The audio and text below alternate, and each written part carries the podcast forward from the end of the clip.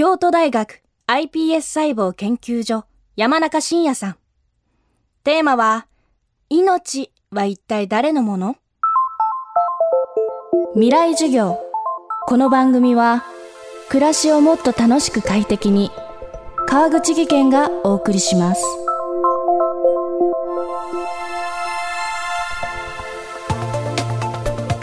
今週も FM フェスティバル未来授業令和時代のムーンショット。秋に行われた公開授業の模様です。講師は京都大学 iPS 細胞研究所山中伸也さん。授業のテーマは命は一体誰のもの？iPS 細胞で再生医療の未来を切り開いた第一人者山中さんが生命科学の最前線で今起きていること。その先の大きな問題を学生たちに問いかけ命の価値そのものに迫る議論となりました。作家川上美恵子さんを聞き手に行われた公開授業を4回に分けてお送りします。未来授業1時間目。テーマは iPS 細胞の現在地。iPS 細胞は13年前に人工的に僕たちが作り出した細胞ででどこから作るかというとみんなの細胞から作ります。皮膚の細胞とかあの採血させてもらった血液リンパ球血液の中にリンパ球という細胞がありますが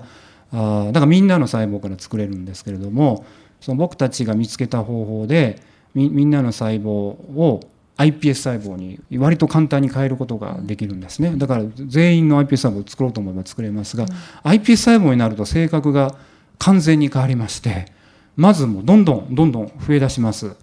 で増えるだけじゃなくて増やした後でもともと皮膚だったり血液だったりした iPS 細胞からあの脳の細胞であるとか、うん、心臓のこう拍動する細胞とか、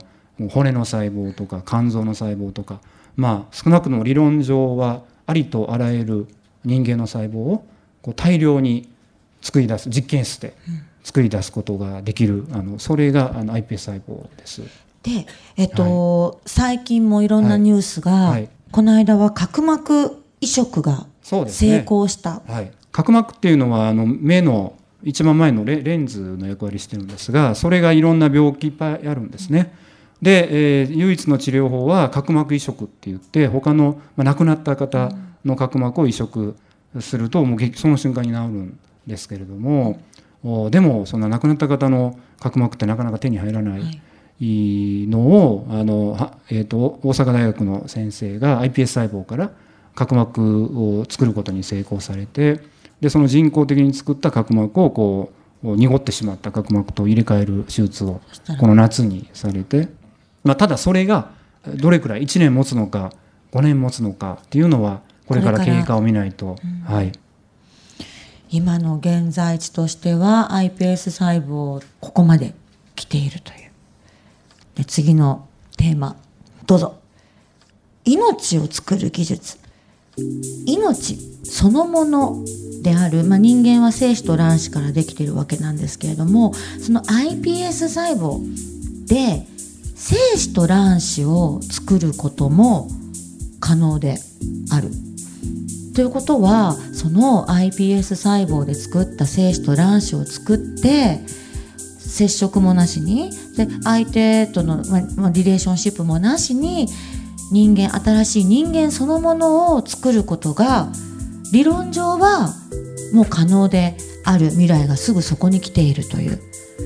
で実際に、えっと、京都大学の先生のところではあの iPS 細胞から卵子と精子を作って、まあ、それをまあその受精にはもちろんあのまだこれからあのすごく飛躍があるんですけれども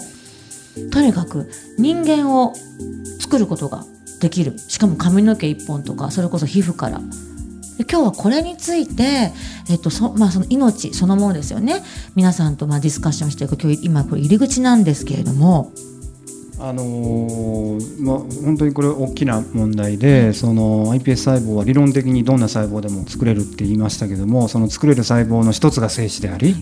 一つが卵子でありでさらに話がややこしくなるのは女性から作った iPS 細胞からもその気になれば精子は作れるし僕から作った iPS 細胞からも、まあ、理論的ですけれどもその気にはまだ卵子は作れちゃうまあ言って両方作れちゃうわけでだからこのどこまでやるか。今どういうああのななってるかというと国が一応指針を決めていて iPS 細胞から精子や卵子を作る研究はしてもいいですと。で受精させたらダメですと。でこういろんな臓器ができるとか脳ができるとかそこまでは絶対ダメだというのが今の考えになってきています。はい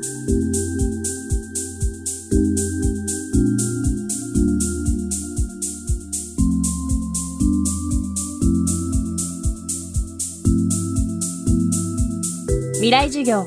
今週の講師は京都大学 iPS 細胞研究所山中伸也さん。今日のテーマは iPS 細胞の現在地でした。このほか FM フェスティバル2019未来授業の模様はビデオポッドキャストでも配信しています。詳しくは未来授業2019で検索してください。